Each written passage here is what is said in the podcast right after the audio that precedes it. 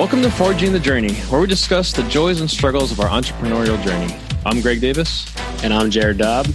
And we have a guest today. I said last week that I was going to try to get a guest on. I kind of put a caveat out there that I might drop that ball.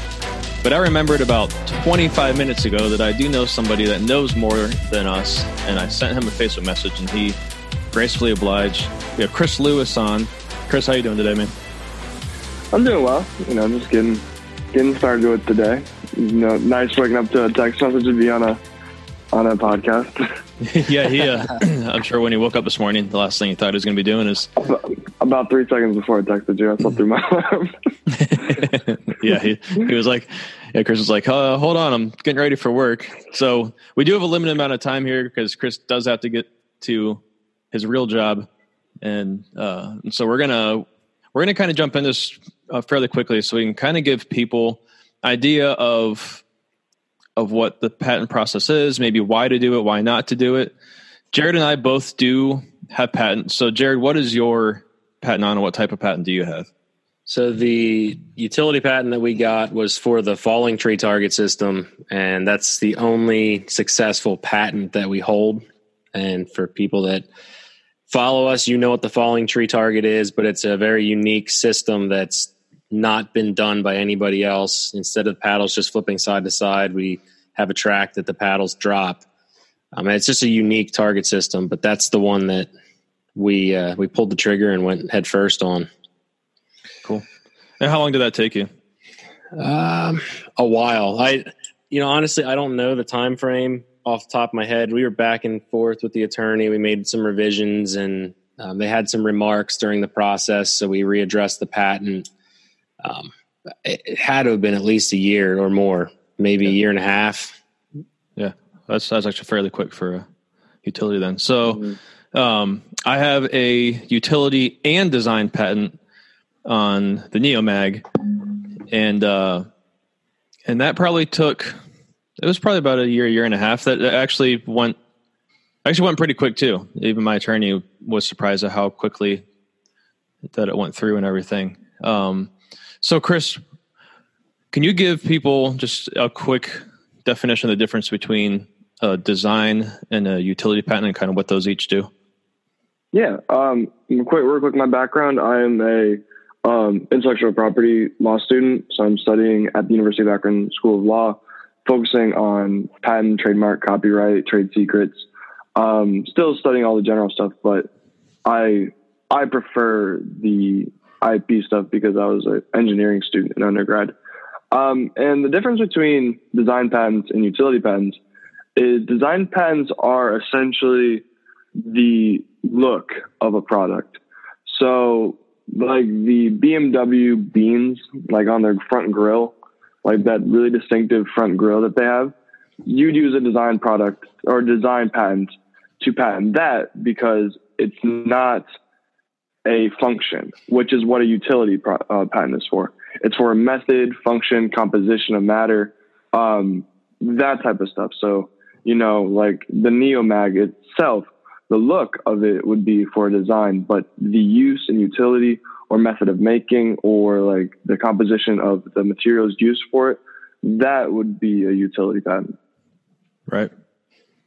So let's talk real quick just about um, it's kind of the pros and cons of going through uh, just the patent process, you know, when to do it, and also kind of because a a utility patent, uh, if I understand correctly, and Chris, you can you can correct me if I'm wrong. A utility patent it generally takes longer to do, you know, about two years, and also costs quite a bit more. You're you're, you're probably talking at least you know like an area of about what ten grand or so. It depends on what the thing is. Um, and a design patent, uh, it costs much less. You're talking maybe a couple grand, and usually takes about a year to go through. Right, about half the time. Is that am I right yeah. there? Yeah, that's so, correct. Yeah, um, design patents are usually a much lower bar to it because they still follow the novel and unique or novel and non-obvious requirements that uh, utility patents do but they're much more narrow. So um, you can get a lot of stuff that's very close to one another and still uh, be fine. Right.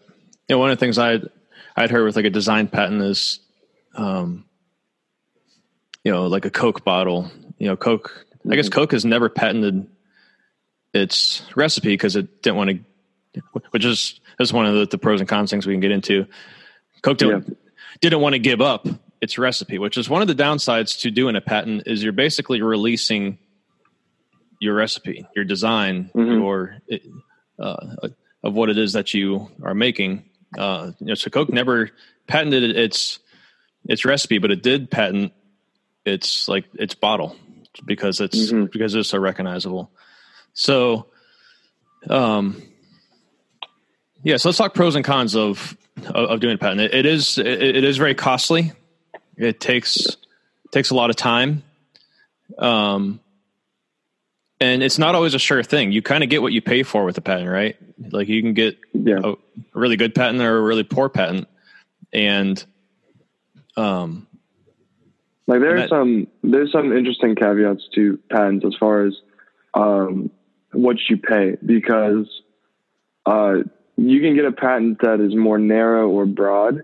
However, you kind of want a broad patent at the start of your um, life with the patent because the broader the claims, the more you have protection, the more you can stop people from making.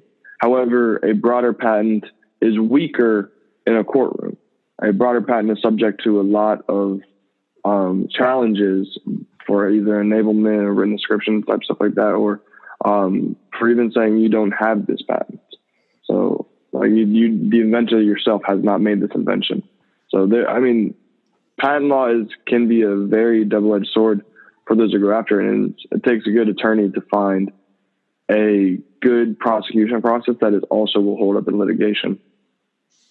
So is that something that you can so say you you start with a very broad is that something that over time that you can change or how does that how does that work? Well, so during the patent prosecution process, um, you draft up your application and then you send it off to an examiner and within a certain time frame they get back to you and then you start this whole back and forth with the USPTO, uh, the United States Patent and Trademark Office, um, with this examiner who says, I don't agree with you on this part. This is either you get a 101, 102, 103, or 112 rejections are usually rejections, which 101 is it's not a patentable invention. Like, so that would be a, um, like a what is the dang the perfect machines that like what are they called again? I can't forget the name. I'm not sure. Uh, like that that always have energy. What is it? Like cold fusion or something? No, I, I know what you're. I know what you're saying. Yeah, I can't remember. Well, so so 101 is for a patentable invention. 102 is novelty. So if the prior art, which is anything in the science community. There's more narrow restrictions on the prior art, but just to be broad, 102 is for novelty. And if anything in the prior art has your invention, you can't get it. 103 is non obviousness, which means you might have a novel invention, but if it is not like has that like smell of a patent or like smell of an invention of something new and useful, uh, we're not going to grant you a 20 year monopoly for it. So that's that's a, the kind of a quirky thing about patent law.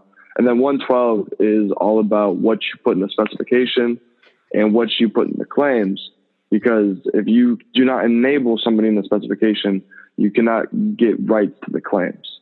Um, but yeah, so through that process, you a lot of times examiners go broad or attorneys go broad first, and then the examiner will kick it back, and you got to continue to narrow it until the examiner is satisfied. And then and that's gone, done through responses to office actions and phone calls and conversations. Right, and that's uh, that's why this process can can take so long. And yes, it, yes, and there's not a lot of examiners in comparison to how many attorneys and inventors there are. So the patent office is bogged down with you know a bunch, and these examiners don't have much time to review these things. Right. So you had said something there. Um, how long this is something that I, I, I, don't think people realize either is that you can go through all this time, spend all this money, and you don't have a permanent patent on design or utility, right? So, how mm-hmm. long? Um, so, uh, 20 years. 20 years is the uh, statutory like guarantee you have your patent for 20 years. It's more like 17 because it's 20 years from your filing date. Okay. And, and usually prep and pros and argument takes um, for after filing takes about uh, three years. I mean, you guys had a really quick one, so that that's awesome. But you can also get patent term adjustments if it takes too long, but 20 years is usually your max. And that's for design. That's for all, all patents. Yeah. Design See, I- utility. So I thought, well, so with a utility patent, um, you have maintenance fees, and if you don't pay those maintenance Mhm. fees, the patent expires, right? Correct. So, Correct. You have to always stay up on that stuff.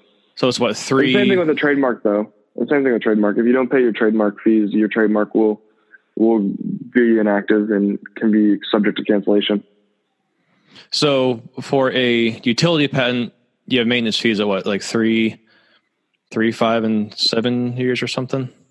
Yeah, I believe so. I'm I'm not too versed on the maintenance fees too much. And then, uh, uh 'cause I was just looking. I think my three years is, is, is coming up here. You have you have three to three and a half years. You have you have six months of Mhm. uh, uh, a period in there. Um, and yeah, i i if you don't pay those fees, now the I think the first the, the, the- each pay each one of those gets gets more expensive as well. Um, Yes. so yeah, if, if you don't continue to pay those, then they will expire. But even even after you pay that that, that last that last payment, it still is going to expire. I think at like fifteen years or something. Um, now with a design patent, there are no uh, maintenance fees. So when you get your design patent, and I believe it's good for 14 years for a design Mm. patent. Um, it's, you know, so those are th- those are things to realize, and and and it, and really the biggest thing I, that I think all this comes down to is, um, I think there's there's a couple ways to think about if you should go through the, the patent processes. Um, is one, are you truly concerned about somebody stealing your idea? Um, and if you are, um, are you going to be able to and willing to spend the money in litigation? Because you're probably talking upwards of I mean, uh, uh, hundreds of thousands to millions of potential in litigation. I mean, Right. litigation is. Um, but I mean, depends who comes after you. Like currently, we one of our clients has gone after by a very, very large tech company. Um, that that means they have, I mean, as much as like infinite money to to go against their patent, which they our client just does not have that capital, and it is the unfortunate kind of embarrassing thing about I mean, law in general is that a lot of times the bigger bank goes into those um, those challenges with uh, an advantage because they have the resources to continue to re up things and just make settling that much more attractive. Right. Yeah, yeah. So that was one of the big things I'd ask myself is, is, am I going to be able to, uh, be able to afford to go in, and into litigation? And and when I patented the Neomag, I was I was a year into it because you have a year, um, from, uh, from when what you like you you start to market or you yeah, come up with your you have a one year on sale. Well, Yeah, so I, had, so I had a year, and I decided, which I did do a provisional patent, which we haven't talked about that yet. I, you want to tell people about a provisional patent? Yeah, a provisional patent is essentially a reservation of a patent, and it grants you an earlier filing date than your actual filing date. So it doesn't, it's not as subject to examination at all. Um, you essentially just send in whatever you send in to the U.S. Patent Office, and they say, "Okay, cool, thanks. Uh, we'll see you in a year if you want to do this." And essentially, it gives you a time. It gives you one year to work your patents, think if this is the best choice. You know, really take that that necessary time to weigh the cost and benefit analysis of getting a patent and then and also market it and do some market testing, see if um, clients or see if the clients respond to it or like it's a good invention that people want and whether or not be worth it. So it's kind of just anything you put in there, you get the benefit of that earlier filing date. Um, it's not, it, it doesn't um, provide much of a strategic advantage other than it just helps you get more time. And it, for solo inventors or solo practitioners who um, a patent is a big, big investment, it's a it's a good first step. Yeah, it, that's how I felt with the Neomag. I felt like, okay, I'm just going to put this out there because because because nothing like it existed.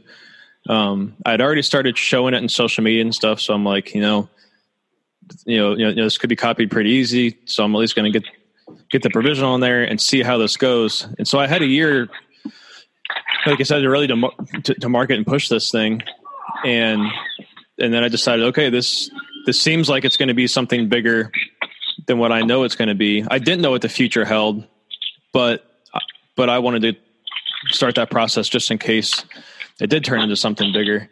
Um, Jared, like, what made you guys decide that this was the path that, that you guys needed to go? Well, we actually had one. So this was our second time applying for a patent that we got that utility patent from the falling tree. We tried another one on a on another target system, and that was one that I think is a good example of kind of beating a dead horse.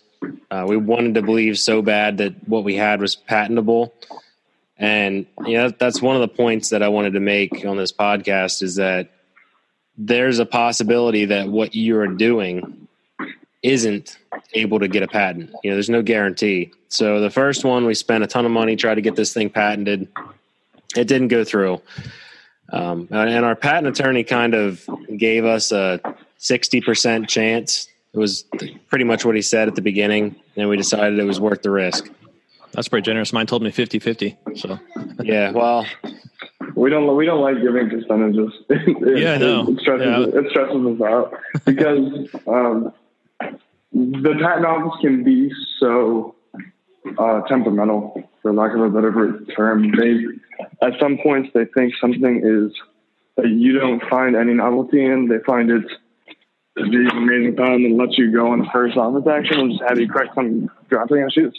On some, I mean, you know, that you think are is a great invention, you're you can be battling for years on, depending on if you keep filing requests for continued examination. Um, it's just it's, it just depends, honestly. It depends if, who the examiner is. If they're having a particularly bad few months, they might take it out on you. But I don't think they actually do. But some people are harder than others. There's a patent uh, examiner who only allows three patents per year. He's a software uh, examiner. He like prides himself on being the one that denies people the most. Wow. Huh. So yeah, it uh, we knew going into that one that there's a low chance. Um, the, the second one that we presented to our patent attorney, as soon as we showed him the product, and he did his because typically how it went for us is we sat down with our attorney, we showed him the product. I gave him schematics and things so he could better understand, explained how everything worked, and then he would start doing research. He would look for prior patents, um, other forms of products that might have not even been in our industry, but somehow had attributes that would have been patented like our, our product. And after he came back, his eyes were kind of lit up with our with our falling tree target. And he just he just said he had a good feeling about this one. Um, but then we had discussions about how broad to make it. You know, we were, we were talking all of those things because we wanted to cover as much as possible. But there was one other product that had similar traits to what we were doing, and so we there were things that we had to narrow down. But I think we went through. I think the examiner had just one round of notes on the the patent, and they were marked up on the patent my attorney sent them to me and said, "Hey, review these. Let me know what you think." And we talked about it. We fixed it, made some changes, and then we got it. So it, it was That's a fairly awesome. streamlined process this time. Yeah, it's really painless. That's awesome. But it was still expensive. I mean, our attorney loved to send the bill. yeah. Yeah. unfortunately, that's how we get paid. And unfortunately, Right. patent law is really expensive. Um, and like when you think about it, it is. Uh, Thomas Jefferson called it the embarrassment of patent law because he's one of the fathers of patent law. He's, he was the first um, examiner, actually, Thomas Jefferson, and he, he was like I think he was registration number one for a patent agent. um, but he he said the embarrassment of patent law is the fact that we give a monopoly, something a democracy should hate, um, to the people. So the, if we're going to be embarrassed by giving a monopoly, we might as well make sure we're getting the United States is getting something in return as far as the disclosure of information um, and the way to practice and make your invention. But with that comes the, you know, unfortunately comes a kind of a large bar to entry with the ticket price of a patent. Yeah. Yeah. and that's and that's something that you know. I, I- as much as it does kind of stink that you pay all this money and it's not a it's not a permanent thing. To me, I wanted something that I could stand on to give myself time to build this brand up and build this product up. And this is kind of another thing for people to think about. You can spend, it, it, in my opinion, it's probably even more important to spend that kind of money, especially as like a new business, a new business owner. Money's tight. Spend that money on execution of your product. Of you know, spend the money on advertising and getting. It. My goal with the Neomag when I came out with it was to get it as many places as I could, get it seen as much as I could, build that brand as much as I could, so that way when because I knew eventually there was going to be copies and there was going to be more competition. When those things come out, people will say, "Oh, that's a Neomag knockoff," or "That's a Neomag copy," Mhm. and and thankfully, I've I've I've I've seen that happen. I get tagged all the time in competition, and I actually do have a Chinese knockoff. Um, Yeah, they they love that. yeah, uh, the Chinese. That's that's which Yeah. Which that's a whole other thing. Is we're only talking about U.S. patents. Um, international is a whole other thing, and China's a yeah, whole there's, other. there's a lot. I mean, every country has its own patent office almost. Yeah. Um, so, and there's something else I just thought of. You can go through all this, get your patent. It might seem like a strong patent. Somebody takes you into litigation for it. There's a possibility that your patent still doesn't hold up through litigation. And there's a Right. chance Yeah. that your patent could be, uh, was it falsified or what's the term? Um, Uh, essentially, essentially invalidating. right. They Yeah. can, they can, they can, they can say like, like if claim one is your only independent claim, they can say claim one is invalid, and then you'll still have the rest of your claims. But then, what's the point? Like, if you can't, if you don't have claim one, then like everything is going to fall. If you don't have that main claim, like, and then you're just not going to pay your issue fee. You're not going to pay your maintenance fee when the next comes. Well, and I have a good example of that. So we, uh, it was probably a year and a half into our business. We got a um, cease and desist letter from another company making targets that um, had we had used a similar mounting method for these paddles, and it turns out that they had patented that. We had no idea of that, so they sent us this cease and desist letter. At the same time, we had already been working with our patent attorney on one of our other products, um, and I'm not kidding. Within five minutes of reading that patent, we circumvented it and created a better product out of it. So just like just because you have that piece of paper doesn't mean that someone's ingenuity isn't going to work around it. I mean, if it's a really good patent, it's going to be difficult. Um, I, I know with the falling tree, it would be very difficult to make a product that doesn't infringe on it. But you know, as we were talking about it, there, there's several ways that we looked at it. So you had mentioned, Greg, kind of a negative of people knowing about the information on how to build it and everything. But there's also, in my mind, a positive to that because my biggest fear about the falling tree was if I didn't patent it, somebody else would build it and then try to patent it themselves.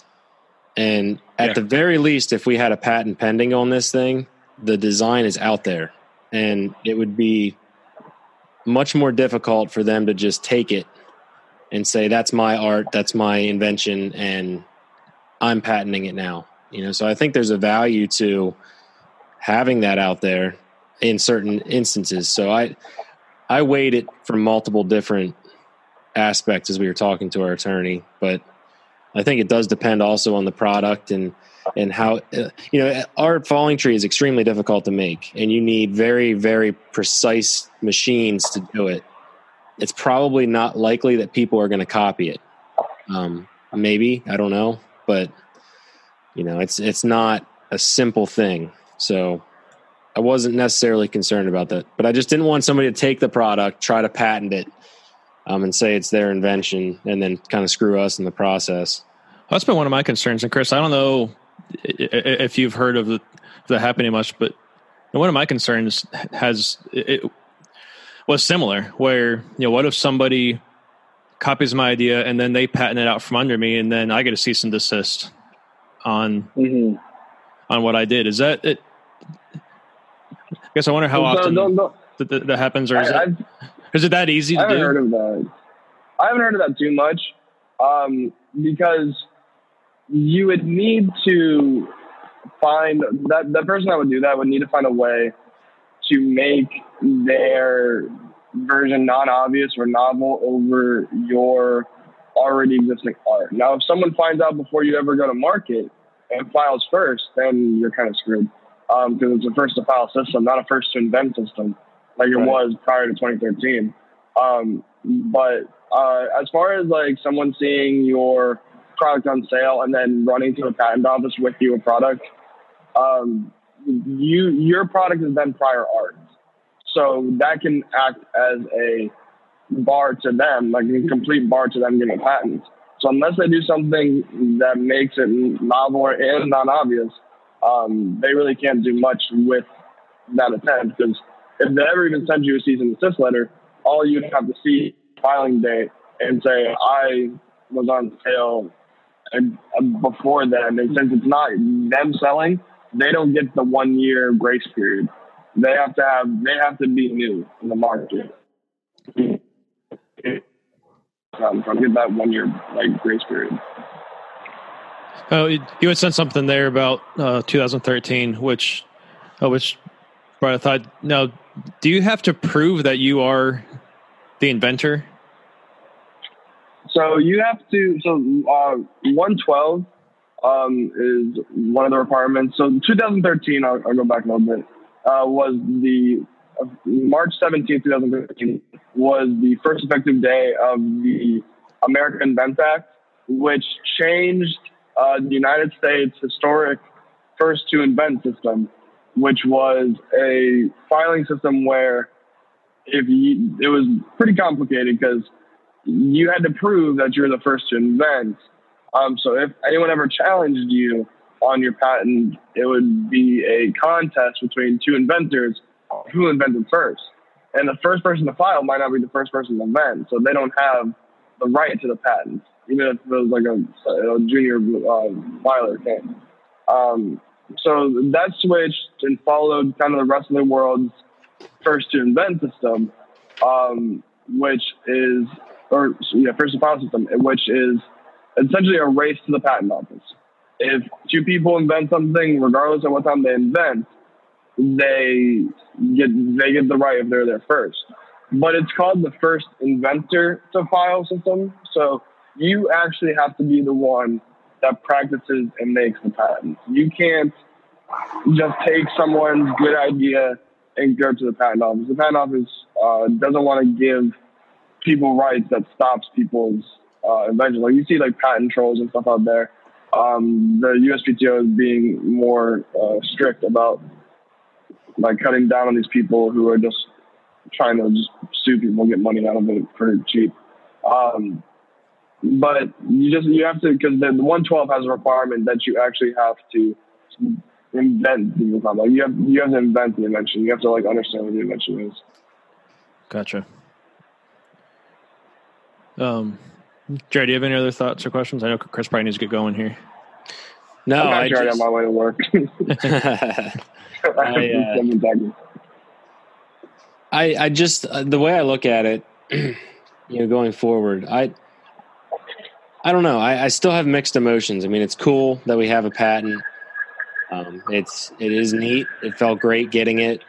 it was a long process. You know, it's neat to see that my my design drawings are filed with a patent and all that hard work that we you know, went into the R and D and the engineering of our product uh, became something. But at the same time, you know, I look at the first time we filed and we blew tons of money trying to patent something and like I explained, it was kind of like beating a dead horse because we we just couldn't let go of the fact that we thought that this thing should be patentable. Um, so it, I think I think if you're going to, if I, uh, the one thing I'd say, if you're going to pursue this, go in with realistic expectations. Make sure you find a good patent attorney who can tell you like it is, you know, who's going to be honest with you, and obviously one that's reputable, so that um, you know they don't because you can buy a crap you can you can get a crappy patent. We kind of touched on that, and yeah, then it's cool to say I've got this patent, but if it doesn't protect your product, it doesn't really mean much. So, a piece of paper, right? And I think that's where the value with our relationship with our attorney that we we uh, we use for anything like this. He tells us straight, and you know, if it doesn't look like it's even worth it, he'll he'll say so. You know, I yeah. I just think people need to have realistic expectations and then understand that, like Greg experienced with the Chinese knockoffs, just because you have it doesn't mean somebody's not going to, you know, they might even blatantly infringe on it in the States. And now you have to have the, the either you have to have the cash to litigate and go after them. I mean, you can also just pay your attorney to write a, a scary letter, uh, cease and desist, and sometimes that'll work. But if it doesn't work, now you have a de- you have to decide. You know that ten grand you just dropped on a patent is it worth you pursuing, or are you going to let it go? Um, and I, I think depending on your industry, that's going to answer that question. But yeah, so I mean that's kind of my thoughts. Is it? I, I don't really have a a great like you need to do this or no, you don't it, need to, and I don't think you can. No, I, I would never tell somebody that they should definitely do this or not is definitely something that you have to figure out on your own. Mm-hmm. Here, here, here's one of my biggest frustrations that I've had. Um, so that Chinese knockoff that exists, it gets sold on Amazon and on eBay, and both of those sites have uh, forms that you can fill out if there is a copy or or something like that. So I get in contact with both of them and say, hey, this item is a direct knockoff uh, uh, of, of, of my product. And I send them, uh, you know, copy my patent, my patent numbers, everything. The problem with the patent is this is where we could, um, if we had, I don't think we have time today to get into trademark stuff, but the problem with the patent is, um, at least what Amazon and, and eBay told me, is a patent isn't proof that that other thing is a knockoff. Like they need um, a court order through litigation that that item is a knockoff. So you know because you can't really just look at something and say, "Oh yeah, that's a knockoff." It needs it needs to there needs to be more proof behind behind that. So you know, so one of my frustrations has been that I have this I have a strong patent on this item and I'm still not able to, you know, flash it and say, "Hey, look, you know, these things are a copy," which is where trademark and copyright stuff comes in, and um, and and maybe we could talk about this next week, and we could actually give Chris a little bit more notification than twenty minutes, and he could come back and kind of help us uh, go through uh, trademark copyright because I do have a trademark um, and copyright and stuff with my company, Jared. I don't know if you do. Um, but that's but that's kind of a whole other animal, and there's some really pr- big pros and cons to that. Uh, uh, and well, in my opinion, there's more pros than there are cons to, to trademark and copyright over patent stuff. So, um, yeah, I, I, actually personally love trademarks. I think trademarks are um, a huge, huge step for small businesses that are getting started that want to really legitimize their um, legitimize, not legitimize, legitimize their um, company because it it is a very strong hey you can't do this like you can't copy my name you can't take my image I, I think trademark is a very like especially where like in today's like you talked about it Greg branding is so so key for developing value. Um, one of the best examples is a streetwear company um, called Supreme. They don't make any like original clothing. They essentially just put their brand on other people's clothing, like Nike, like even Hanes. Um, like they sell a pair of Hanes boxers, one pair for like fifty dollars because it says Supreme on it. They don't. It's not anything better than your regular Hanes boxers you can get at uh, Walmart for like six bucks. But because it says Supreme on it and their brand is so strong in the industry that they can charge premiums and people will still pay it. So um, I know that that's kind of a very extreme example of how strong brand power can be. But I mean, in 2019, brands are almost more powerful than um, have more purchasing power than a patent sometimes. Because, like as you said, people like have sent you like, "Hey, this is the Neo Mag. This is the Neo Mag like knockoff." Like if people if people recognize your product instantly by your name, they'll be more inclined to uh, refuse to purchase knockoffs and pay a higher ticket price for what might be a more uh, what is a higher quality item. Yeah, yeah, and it's and it's fairly inexpensive. It's fairly quick to get done, um, and yeah, we have some other. Yeah, actions are easier for yeah. for your attorneys too. Yeah, and and what eBay and Amazon told me is they were basically like, if if there's a it, because that that name and that logo is something that you can look at and be able to tell. So they told mm-hmm. me if there is a, if there's a trademark issue, then they could take it down. Now, one one of my problems is that they aren't using my name um, or logo with the knockoff. It's just the actual item. So I'm not even sure that a trademark or copyright would even help me in that situation since they are use, they aren't using my name. Um, I'm surprised Amazon is so bad at protecting patents in that way. Yeah, that's, that's actually real. That's really surprising to me. You would think, as such a huge marketplace, in the American marketplace, that they would um, protect American inventors better than that. that that's actually like uh, that's surprising. Because they don't really have a protocol for patents, at least like a preliminary like review process, because like where they just look at it. Because I mean, from well, well, they did. They did look at it. They did. They, uh, they, they had a thing where I submitted the forms and they said that they reviewed it and stuff. So uh, at least that's what they told me. Um, yeah, yeah. But yeah, well, it, it is very frustrating. Yeah, hopefully some inventors get together and because it is actually an infringement to sell infringing products. Like that, that is that is also not allowed um, under the USPTO. So Amazon could theoretically be sued for infringing your product. I mean, it, to like you're not, you're not allowed to make use users like you you owning a patent bars everyone can make using and selling infringing products. Yeah. So there you go, Greg. Save there, pennies. You're going after Amazon. I know. yeah, I, I recommend getting a bunch of people together to go after Amazon and essentially make a class action because they got a lot of money. yeah. That'd be the um, only way you'd survive, Greg, because they'd burn you. I just wonder if I oh, could get a. I just wonder if I could get a strongly worded letter from a patent attorney to send over. If, if just if even that would that would help, and that's something I haven't really. It, and really, you know, one of the things that I've had I've had to weigh out is I haven't really seen a.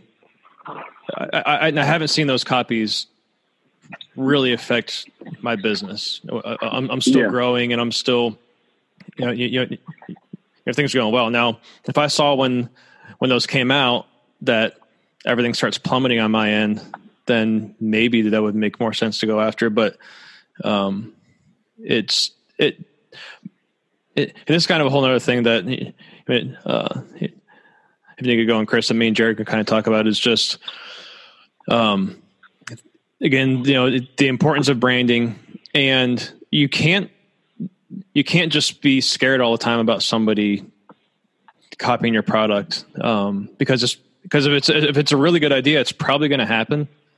Mm-hmm. So, um, you know, taking that time to make sure that you're branding and that you're doing a good job there, but also, um, just know that it's know that it's probably going to happen and use that to work harder and make your product better, make more products that are better. Um, because if you just live in fear all the time of something, you know, of, of this happening, then then you're not going to be able to do a good job with with your business. And and you know, really for the most part, I try to just ignore the fact that there's knockoffs, and I because because I, I did let that consume me for a while, and I lost sleep over it and stuff. And, and I'm like, there's that's not doing anything for me uh, to let that affect me like that. Um, yeah, I, um, I do have to get going, but if I could offer like some quick parting words from kind yeah, of, please. I, am a very, I'm a very junior attorney. Obviously, I'm not even an attorney. Um, I'm still a law student, uh, but from I've worked over a year now in patent law, and I guess some of the things that I think would be beneficial to, I mean, especially like your audience, probably like small entrepreneurs who are starting themselves out and like doing things like this, um, like that are going into this business venture is when it comes to patents, uh, take an understanding approach of what your field of art is. Um, a lot of I, at my previous firm, we had some people with a little bit unrealistic ex- expectations on patents. Um, you may like it is possible to think your invention is the best thing in the world, but the United States Patent Office might see it as just another drop in the bucket of something that someone else has already done. Um, so like doing patent searches prior to going to see an attorney, which is like just going on Google Patents and typing in like your product description, um, is one way to see like, okay, what is my field of art? How can I adjust my invention to get around prior art before I even go see an attorney? Um, drafting up like specification and background information um, can help you save a lot of money when you go to a patent attorney. If you go to a patent attorney with nothing except your invention, your file, your cost of drafting a patent will be much higher than if you look at, say, um, some like patents that are in your field of art in this and say, okay, how what background information did they use and what is relevant and stuff like that.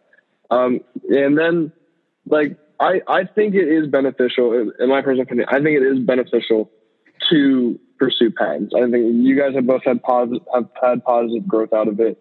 Um, especially if you're a new company, it like as you said, Greg, it gives you something to stand on.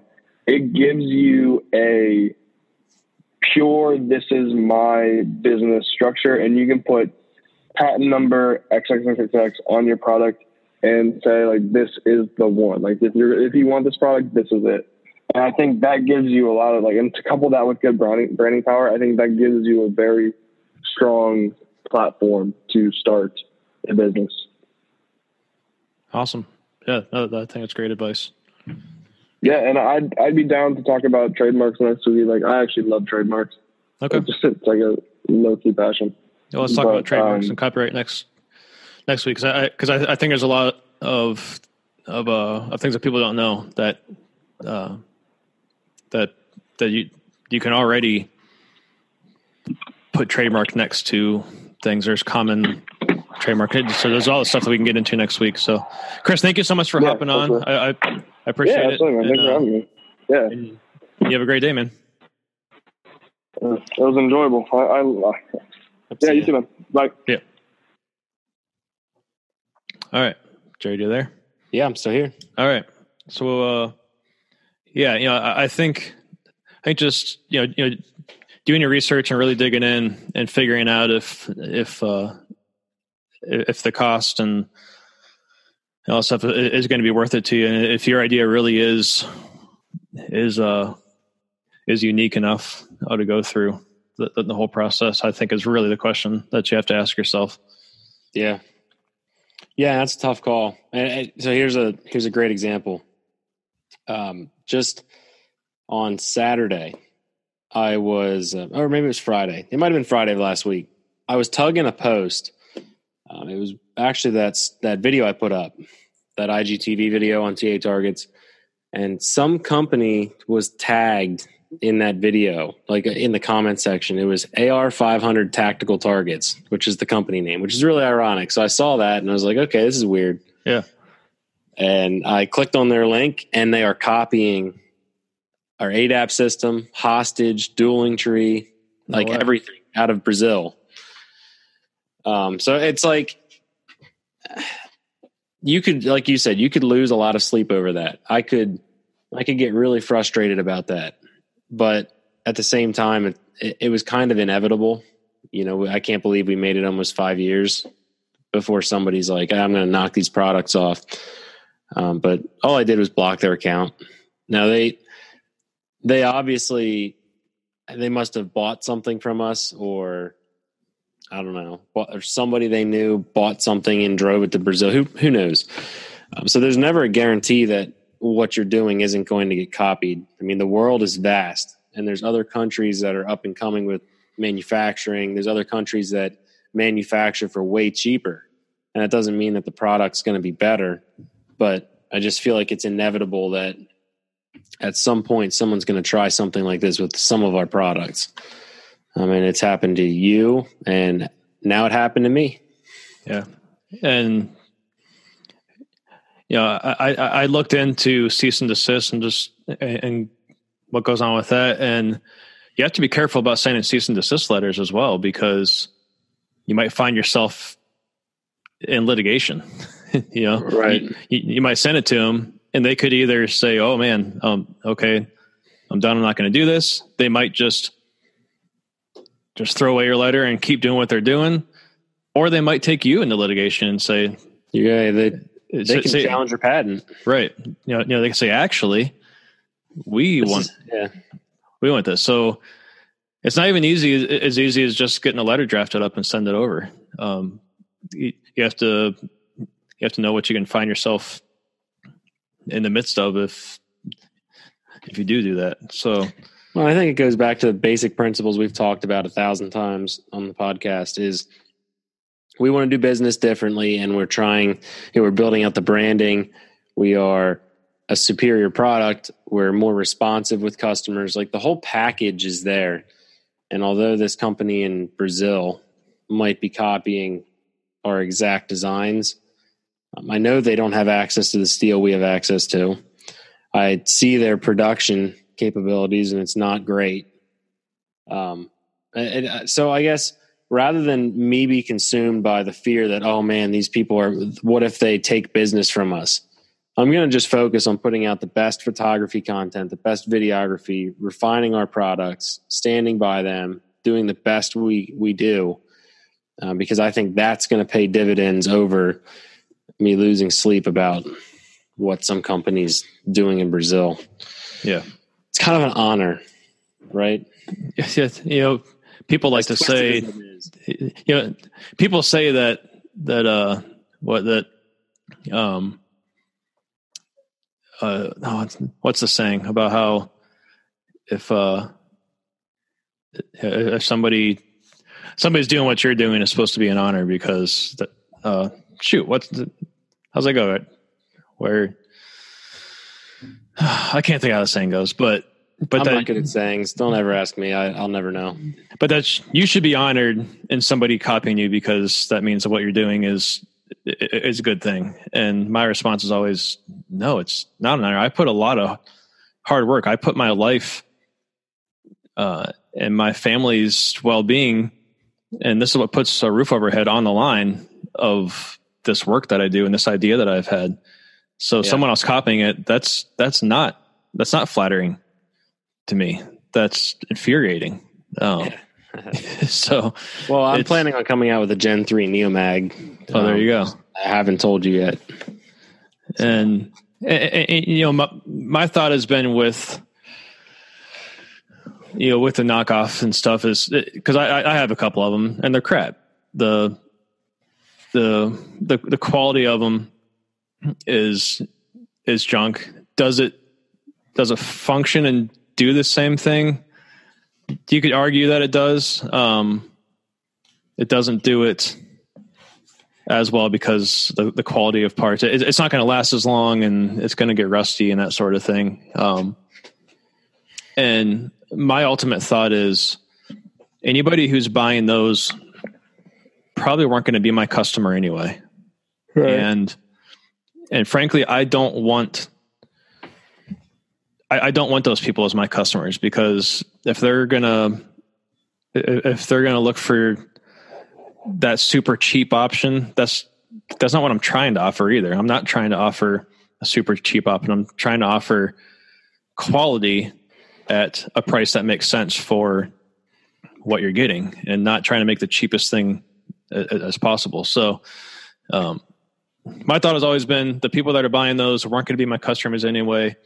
Is it pulling sales from me? I'm sure it is. I'm sure there's there are people that see it next to ours on eBay and, and, Amazon and think, oh, this is a lot cheaper. I'm just going to buy that one. But I've, I've also seen a lot of people in the reviews and stuff say that they accidentally bought that or something and they were, and it's, and it's junk. And so, yeah, I, I, I really, I really just try not to even think about it. And I try to keep my head down and, and keep working hard, keep working on my branding, keep working on, on new things and, and just doing the best that I can. So, yeah.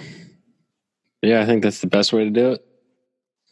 Yeah, so I'm looking forward to, to kind of getting into copyright trademark stuff um, next week because it's actually something I need to work on a little bit bit more. I do have a trademark on the name Neomag, um, but there's different levels of trademark and and there's different lists you can get on. I, I don't know. There, there's a lot of stuff there. So yeah, I know pretty much nothing about trademarks.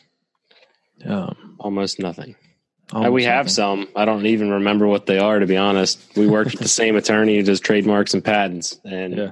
I know they weren't cheap either, but they weren't as expensive as the patent. No, you know. But I, I know very little about that, so my input will be mostly questions. so, uh, we're kind of almost out of time here, but I do just want to ask you how's how's your week going and anything new, new and exciting? Uh, that's just a crazy week. I feel like every Monday I get punched in the face lately. It's just everything's been insane. Trying to keep my head around stuff. Um, so yeah, it's pretty stressful right now.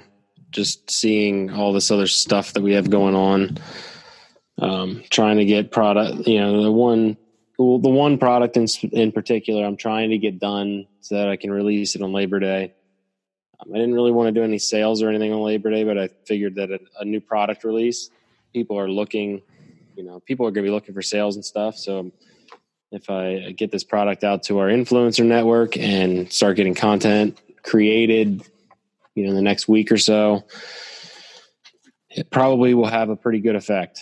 So there's a lot of stuff going on behind the scenes with that and then still working through equipment and trying to figure out next steps where we're going with that and all this other stuff. So cool.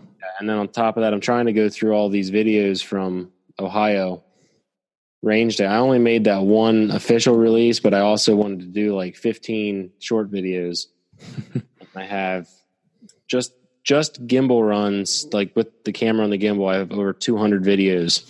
Yeah. Um, yeah, and they're they're all about a minute, a minute long. So I, I've got I have all three. I have Pat Mac videos open on my computer. I have ORD videos open on my computer, and I have range day videos open up on my video on my computer all at the same time. I'm trying to I'm trying to kind of it's not the best way to do things, but I kind of get stuck on something and I'll just move on and come and come back to it. But yeah. Uh, yeah, I've got and like you, I'm I'm hoping to release a new product on on Labor Day as well. So you better not steal the show. We'll uh we could actually potentially use each other's products in the promo stuff potentially. Possibly. That might be kind of cool. It all depends if I can get my crap together and make it happen. yeah. That's what I've, i feel like right now. I'm waiting. I'm I'm trying to really only thing I have left to do is is uh, finish up packaging. I've got the first batch of product should be coming here any any day now, maybe even today. Uh, so I'm excited for that. I'm excited to get another product out, and I'm really excited for the content I'm going to be able to make with it. That's one of the fun, the most fun things to me about about new products is like I can only can only do the same thing with the same product for for so long before I start going nuts. Uh, you know, it's important to, to keep doing because you're always getting getting new new followers and new people. Um, but I'm looking forward to having new new product so with that's completely unrelated to the Neomag. Yeah, uh, just to start working with. So I think, I think it'll help out a lot. Yeah. having the diversity. Definitely. Sweet. Another exciting thing, I'm only a couple couple thousand followers away from hitting 75,000 followers on Instagram. That blows my mind. I need to up the game. I need to get the content out. I Catch I'm up. gonna I'm gonna equate a lot of it to working with other people. Um, I don't think my content is what's even done half of it. Uh, you know, like a lot of our big influxes over the years has been has been working with companies with giveaways, been working with with Pat Mac, working with you know working with different people, and kind of tapping into those those people's followings. And I mean, I've paid for I have paid for advertising on on Instagram, and you get followers through that. So it's a lot of different things. It's not just one thing. But uh, yeah, I'm excited to hit seventy five thousand. I'm talking to a couple companies about about uh about doing a big giveaway. So I'm excited for Nice. excited for that. Awesome, man. Yeah. Well, should we get to work? Yeah, I think so. I All think my brain's already melting, and I'm thinking about I all know. I should be doing right now. You you look tired. And Yeah, I feel, I feel tired. I'm worn out, so I'm gonna go get coffee, and then I'm gonna get back at it. All right, man. Well, you have a great great week. Yep. You too. Thanks.